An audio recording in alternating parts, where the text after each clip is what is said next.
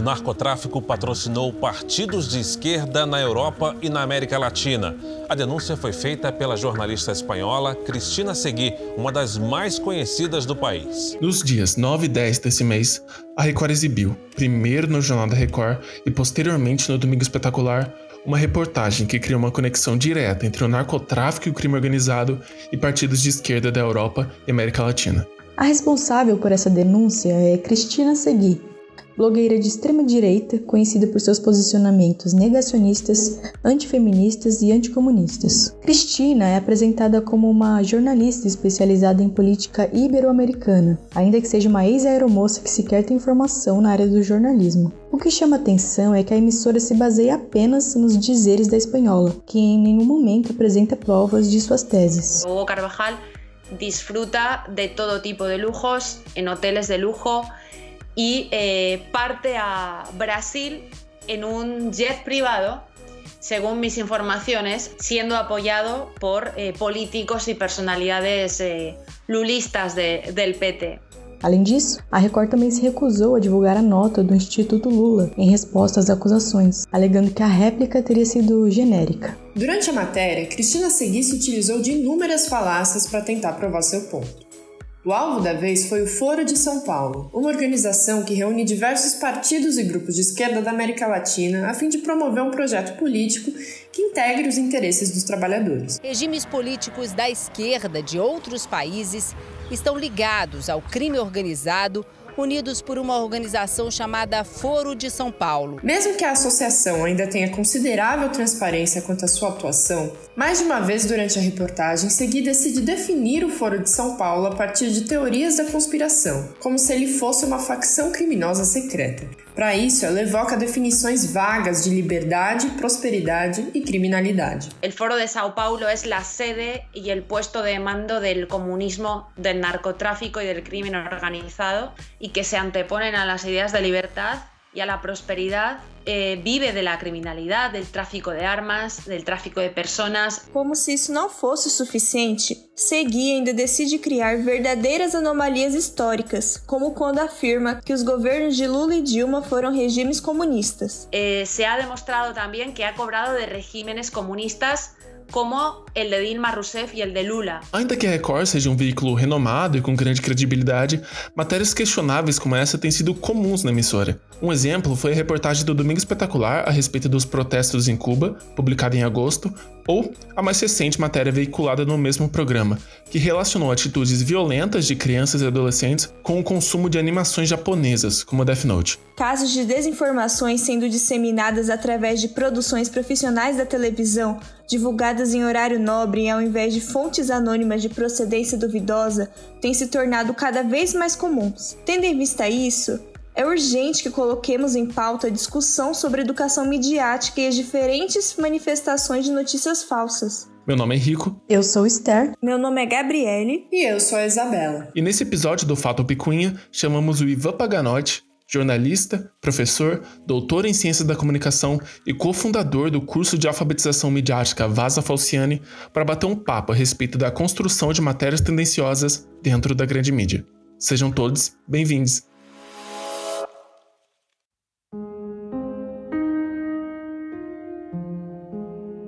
Primeiro, apresentamos o caso a ele, que nos deu um panorama geral sobre os principais erros encontrados na reportagem da Record. É, realmente é uma apuração bastante frágil, né?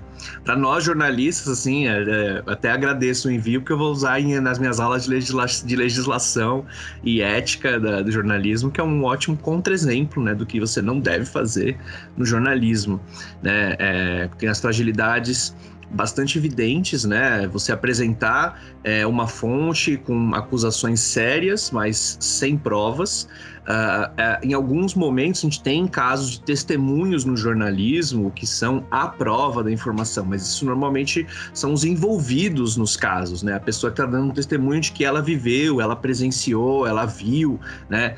Nesse caso é um, é você está entrevistando um jornalista que supostamente entrevistou outras fontes, né, outras, outras pessoas E ela faz acusações bastante sérias e a reportagem tenta dar um pouco mais de credibilidade, entrevistando dois especialistas né, na, uh, no direito, um professor livre docente pela USP. Uh, mas nas entrevistas, os trechos que foram selecionados, eles falam que as acusações são graves e que é necessário investigar ou seja, né, um, dos, um dos professores, né, o professor livre docente pela USP, ele tem até um pouco mais de cautela, né, ao mostrar que, olha, não, não estamos assinando embaixo disso, é necessário investigar esses casos, a denúncia precisa ser apresentada, mas quando apresentada, ela tem que ser apresentada com um pouco mais, né, de provas do que só o relato, né, de um, de uma, de um jornalista é, internado, um jornalista estrangeiro, uh, seria necessário apresentar algum tipo né, de, de, de, de prova.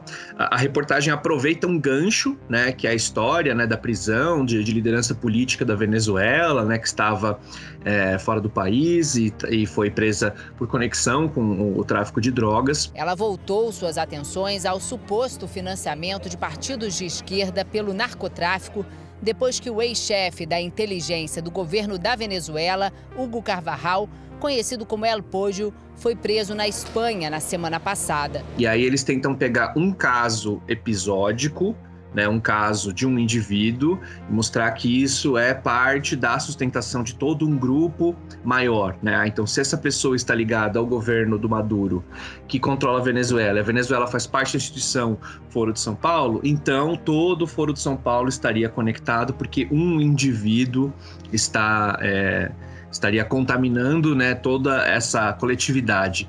É um caso né, de, de, de, falácia lógica, né, que a gente pode perceber bastante claro. É lógico que se uma investigação percebesse, né, olha, a partir desse indivíduo você vai mostrando provas de que outras pessoas também estão conectadas, é possível que isso posteriormente se mostre, né, mas não quer dizer necessariamente que um caso denote, né, ou prove aí que todos os indivíduos, que todos os envolvidos envolvidos estariam necessariamente conectados. Então, é uma matéria bastante frágil, mas que, é, infelizmente, é, isso não é raro no jornalismo, né? A gente acaba tendo muito desse tipo de apuração uma história às vezes uh, sem muita força, sem muita credibilidade, mas que é de, do interesse né, de, alguns dos comunicadores de ser publicada, de ser replicada, e ela acaba ganhando é, um pouco de força. A gente percebe que entre os outros jornalistas ela não teve muita credibilidade porque foi uma reportagem que praticamente não repercutiu fora da emissora que deu inicialmente né, essa reportagem. Não teve muitos outros jornalistas que foram atrás dessa história porque perceberam um pouco da,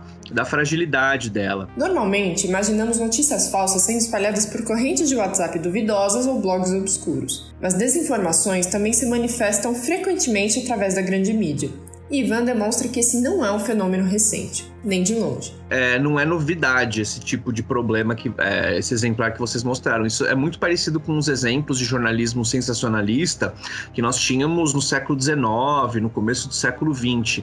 Né? Esse tipo de estratégia apresentada, é, ela não é rara e não é novidade no jornalismo, assim como o fenômeno das, das notícias falsas, os sites que foram criados com uma aparência de, de jornalismo entre 2015 e 2016, ali a gente tinha realmente uma novidade, né, um fenômeno novo.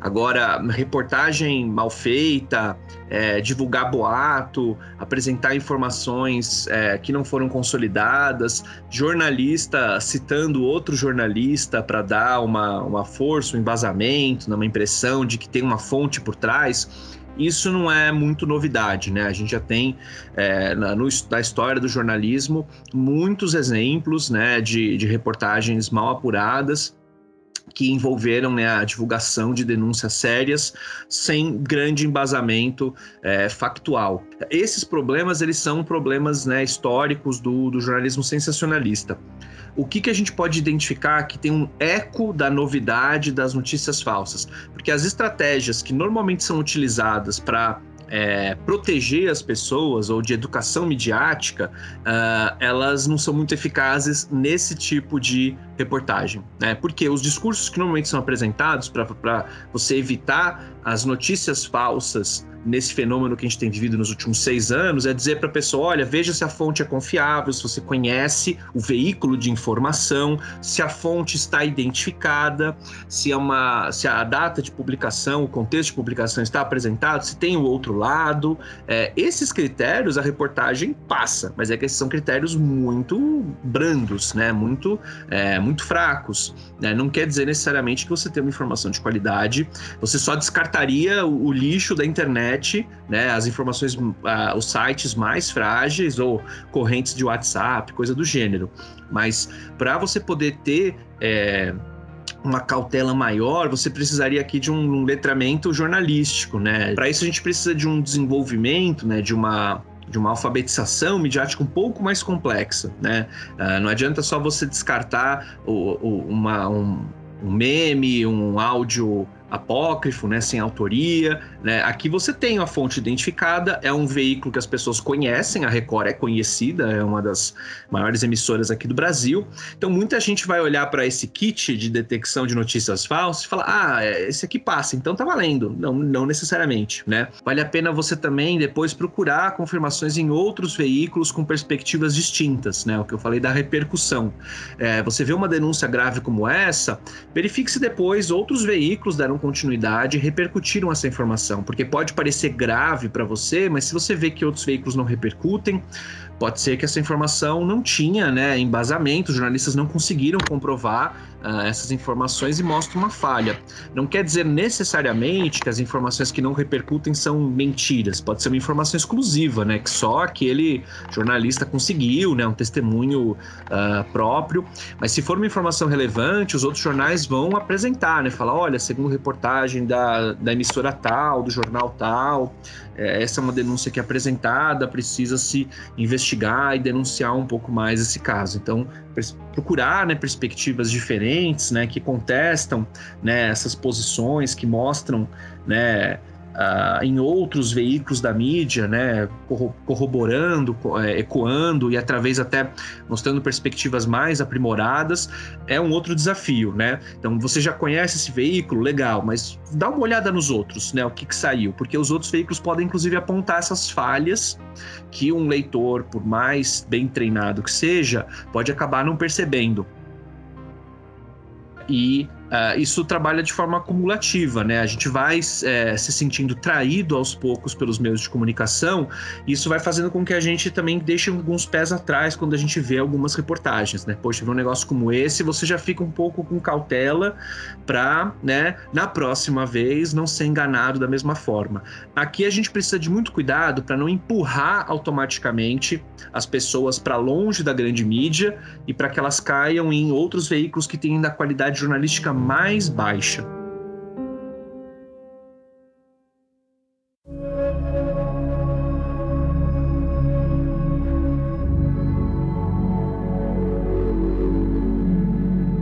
A partir disso, também o questionamos sobre como o viés e opinião de veículos da imprensa, seja de qual mídia for, podem se manifestar quando uma matéria ou reportagem é publicada. A gente tem, né, nos editoriais, nos, muitos veículos têm, né, um editorial, uma carta ao leitor, ou coisa do gênero, ou momentos em que apresentadores de televisão mostram a posição institucional.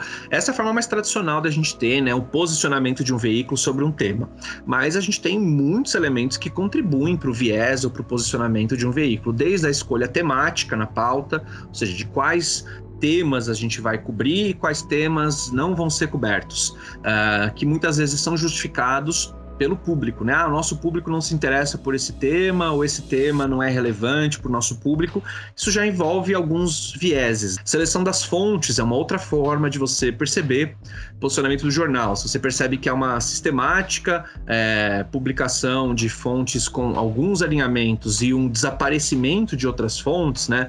Um veículo, por exemplo, só entrevista pessoas ligadas ao mercado financeiro e nunca tem um entrevistado lá, um, sei lá, um sindicalista, uma liderança liderança de um movimento popular, isso já é um viés. E nós temos a, a, as abordagens da, da, das reportagens, né? A chamada teoria do enquadramento, né? Do Goffman, que é você tentar explicar uh, histórias que são complexas, porque o jornalismo tem pouco tempo e pouco espaço, pouco tempo de apuração, pouco espaço, às vezes, de mancha de publicação, ou espaço na, na televisão, na, na, cobertura, ou né, poucos recursos para fazer uma apuração no jornalismo online. Então você tenta simplificar isso para o público poder entender e você conta uma historinha, né? Ou você tenta fazer um enquadramento, encaixar isso em ideias que às vezes são simplificações, né? Então aí você tem uma tentação às vezes de construir histórias maniqueístas, né, em que tem o bem contra o mal, ou então em que você tenha uma identificação por alinhamento, você apresenta um personagem da história como alguém próximo do leitor e outras perspectivas diferentes automaticamente já vão ser negativadas, né, já vão ser desconfiadas. Uh, você pode tentar é, mostrar interesses por trás de certas posições e a sua posição não tem supostamente interesse, como se ela fosse generalizada ou universal, são enquadramentos, né? São formas de você apresentar as informações que também uh, são mecanismos de posicionamento indireto da, dos, meios, dos meios de comunicação. Mais adiante na nossa conversa, perguntamos ao Ivan sobre quais estratégias podemos utilizar para identificar peças de informações falsas ou tendenciosas, tanto na grande mídia quanto em veículos independentes a gente tem alguns, alguns sinais, né? Então, primeiro você perceber que as,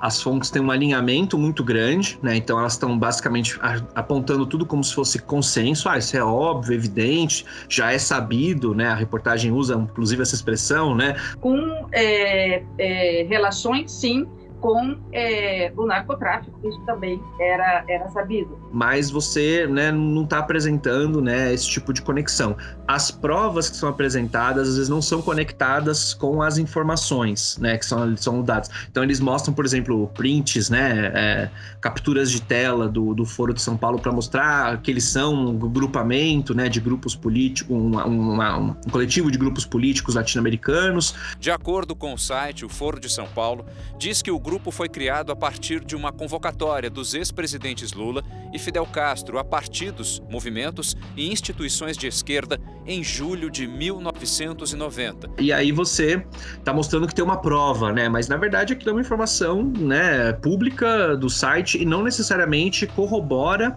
a informação que eles estão tentando apresentar naquela daquela narrativa especificamente. Tem um segundo problema que são as falácias, né? Essas falhas de raciocínio, que às vezes são falhas. Uh intencionais, ou seja, as pessoas estão tentando nos enganar, e às vezes são falhas de imperícia, às vezes a pessoa se engana e acaba nos enganando também, né? Então a gente não pode dizer necessariamente que foi por, por, mal, é, por má fé, né? A pessoa queria nos enganar, às vezes a pessoa acabou enganada porque o jornalista também, o comunicador também é um ser humano e que também tem as mesmas falhas cognitivas. Um bom jornalista vai ser treinado para fugir dessas falhas e identificar essas falhas dos seus entrevistados e apresentar essas falhas e contestar as perspectivas dos seus é, do seu público também, né? Você mostrar perspectivas que são contestadoras. Não é qualquer tipo de testemunho que tenha a mesma é, qualidade. Você tem que identificar qual é a credibilidade da fonte. Então, se essa fonte ela tem um histórico de, uh, de confiança ou não, né? De baixa credibilidade, você precisa ponderar a conexão da fonte com essa informação. Ela foi uma observadora direta, ela testemunhou é, esses fatos, ela pode apresentar informações que sejam verificadas para corroborar essa informação. Então, uh, você tem que verificar também se outros testemunhos corroboram esse, né? Não é, às vezes uma testemunha só isolada não é o suficiente, tem que fazer um trabalho né, de, de, é, de acariação, né? Às vezes fontes com perspectivas distintas, né? É, fontes que tenham interesses diferentes também. A gente às vezes no jornalismo entrevista duas pessoas muito alinhadas ideologicamente, aí fica aquela impressão de que você teve, né, diversidade. Você teve multiplicidade de fontes, mas não necessariamente você teve uma diversidade de posicionamentos. É importante só no momento em que a gente tem esse alinhamento muito conveniente, né, uma reportagem que está muito encaixada no que eu acredito, no que o veículo defende, no que o governo defende, é nesse momento que a gente precisa ativamente levantar o nosso ceticismo. Né? Falar, poxa, tá, é, tá muito boa essa história. Nossa, isso daí tá provando que eu sempre sabia. Então, cuidado, né? Pode ser que tenha alguma coisa perigosa aqui por trás, né? Uh, então, não necessariamente o veículo pelo qual a gente se informa, ele é necessariamente bom ou ruim, né? Ele tem características que o público precisa conhecer. Então, os, por exemplo, os veículos que têm é, uma preocupação com audiência, né? Televisão comercial, por exemplo, vai trabalhar com informações que são mais apelativas, com mistura de entretenimento e informação. Você pode procurar nesses veículos, né? Alguns esforços em que a audiência não seja o elemento mais preponderante, né? Emissoras públicas, por exemplo, conseguem tentar evitar esse tipo de questão, mas também tentar é, cuidado para não ter uma conexão política muito clara né, entre essas televisões e as, uh, os governos que os, uh, os sustentam. Então, o ideal é que o consumidor saiba a regra do jogo, saiba como funcionam as engrenagens daquela plataforma. Então, se a pessoa se informa pela televisão, saber quais são os imperativos da televisão, como é que funciona a televisão. Ela é financiada por audiência, é, pela, pelos anúncios de publicitários, né, que dependem da audiência. A gente tem um, um objetivo né, de informação uh, se misturada com entretenimento. A informação costuma, né, em alguns canais, ser apresentada de forma mais superficial, uh, mas você pode ter uma boa informação usando esse veículo, desde que você selecione boas fontes dentro desse meio de comunicação, dentro do meio de comunicação televisivo, procurar é, perspectivas que sejam é, plurais, que sejam diversas na sua, na sua temática e é possível ter uma boa informação. Também discutimos sobre a importância de se ter um olhar crítico com relação aos veículos que gostamos e confiamos. Uma parte do público pode, pode acreditar nesse tipo de informação, porque a gente tem os chamados vieses cognitivos, né? A pessoa acredita no que ela quer acreditar. Se essa reportagem confirma né, preconceitos, predisposições que as pessoas já têm de acreditar, né, de imaginar que a esquerda é o mal, ou de que é uma conexão entre narcotráfico e esquerda, ou que a esquerda protege, ou apoia, ou é apoiada por bandidos de modo geral. Se um, alguém né, do público já tem essas preconcepções, é, uma reportagem como essa se encaixa perfeitamente na sua crença, né? Ela ecoa né, os seus preconceitos, suas visões anteriores. Então, o nosso crivo crítico, né, ou seja, a, a nossa capacidade de olhar para isso objetivamente, ponderar e falar talvez essas informações não estejam sustentadas, elas ficam mais enfraquecidas. De modo geral, a gente tem uma posição de distanciamento e de dúvida quando nós temos uma informação que não se encaixa no que a gente acredita, porque a gente quer abraçar e proteger as nossas crenças, né? Mas quando nós temos um fato que se encaixa muito bem nas nossas narrativas e nas nossas ideias preconcebidas, de modo geral, a nossa uh, resistência a duvidar ou a questionar é, é bem menor. Então, uh, a reportagem pode ter tido um efeito considerável em parte do público por basicamente estar dizendo que as pessoas já acreditam ou já pensam ou já têm essa sensação por outras mensagens anteriores que foram, é, que foram publicadas, inclusive, por outros comunicadores. A gente sabe que uma parte do público às vezes não tem a disposição, o tempo de, de, de dedicação ou mesmo a vontade cognitiva, porque é, é, cansativo, né? Você ter que lidar com perspectivas diferentes, às vezes uh, de perspectivas que te ofendem ou perspectivas que, que parecem uh, abusivas ou que parecem desconectadas da realidade, mas é importante fazer esse esforço de né, quebrar as bolhas, né? De você sair dessas bolhas e de você ter perspectivas perspectivas e contatos que são um pouco distintos. Os veículos que tentam empacotar uma narrativa muito fechada, muito quadradinha, muito perfeita, é, eles estão jogando muita coisa fora que não se encaixa nessa história. O jornalismo mais complexo vai mostrar que a nossa realidade é feita de cacos, né? A gente não tem um espelho perfeito, a gente tem, na verdade, um mosaico todo quebrado, né? E imperfeito, com cores diferentes, todo torto, e é assim que a gente consegue tentar entender melhor a nossa, a nossa realidade.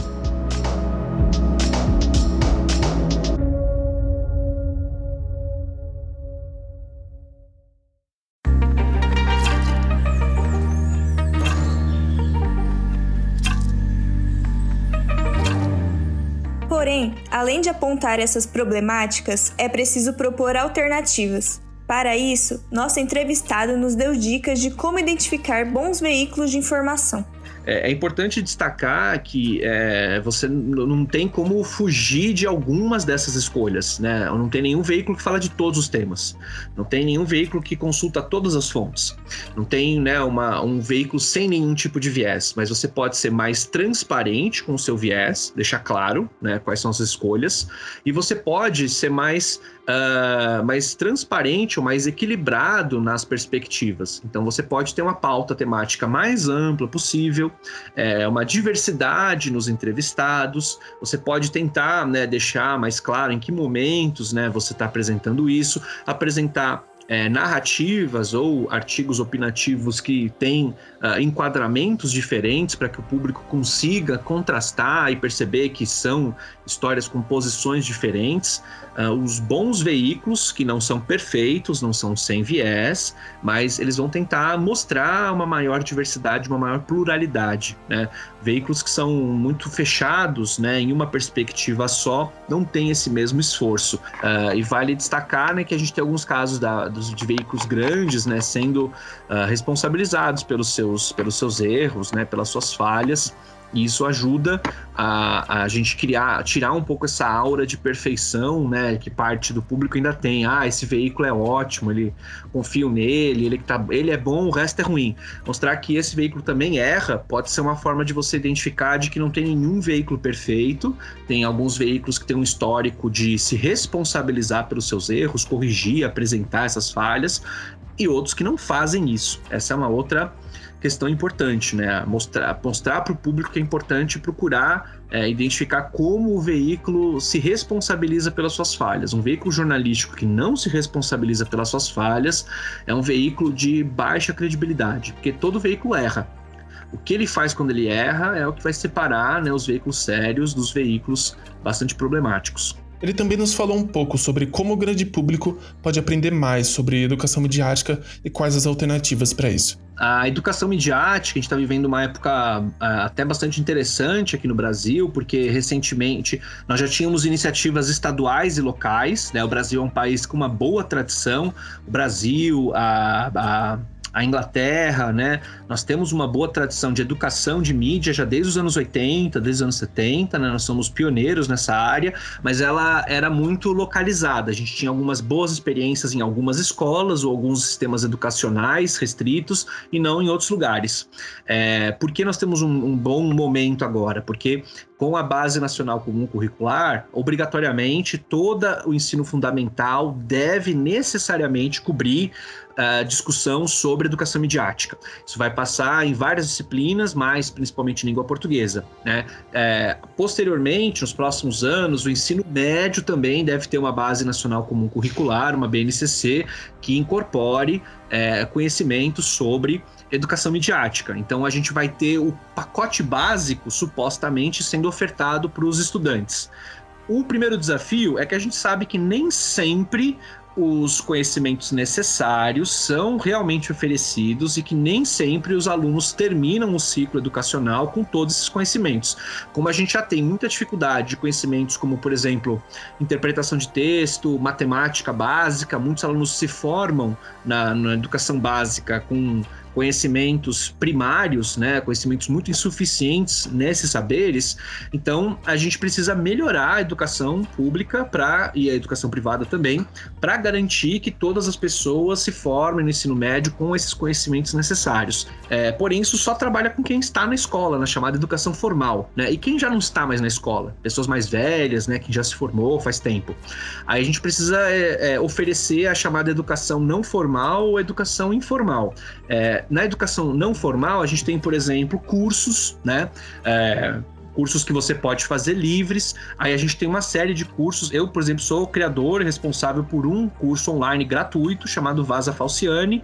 É um site, qualquer pessoa pode acessar. Ele tem quatro módulos que apresentam as informações básicas de educação midiática. Né? Tem, um, tem um foco bastante grande em educação digital, ou seja, para as plataformas online, para o jornalismo digital, mas também tem alguns saberes que podem ser aplicados para outros meios de comunicação.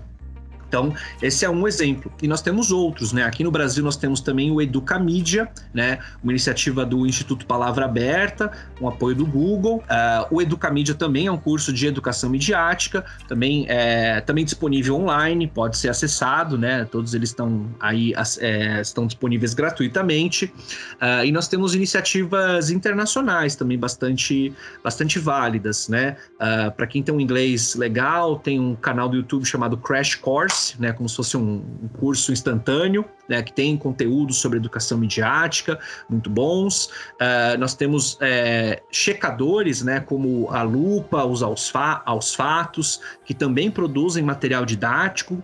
A Lupa, inclusive, faz cursos presenciais. Acho que eles ainda estão no momento, devido à pandemia, ainda só no online, mas eles devem retomar em breve. Eles fizeram vários cursos no Brasil inteiro de checagem de dados, apresentando para as pessoas as ferramentas de como fazer verificação. Então, essa educação não formal, esses cursos que são complementares à educação né, estruturada, são formas interessantes de educação midiática. E a gente tem a chamada educação informal, que é a educação meio que da vida, que a gente aprende com as outras pessoas, que a gente aprende com os meios de comunicação. Também é importante. Né? Então, uh, tem campanhas educativas né, nos meios de comunicação que ensinam e mostram como identificar informações falsas. Você tem é, essa forma, por exemplo, da criança que aprende na escola a identificar uma notícia falsa e ensina os seus pais, que passa para uma pessoa mais velha, é, que não está na escola, os conhecimentos que foram aprendidos lá. Essa é uma forma também indireta que a gente aprende pela socialização, né? A gente aprende também por esses mecanismos.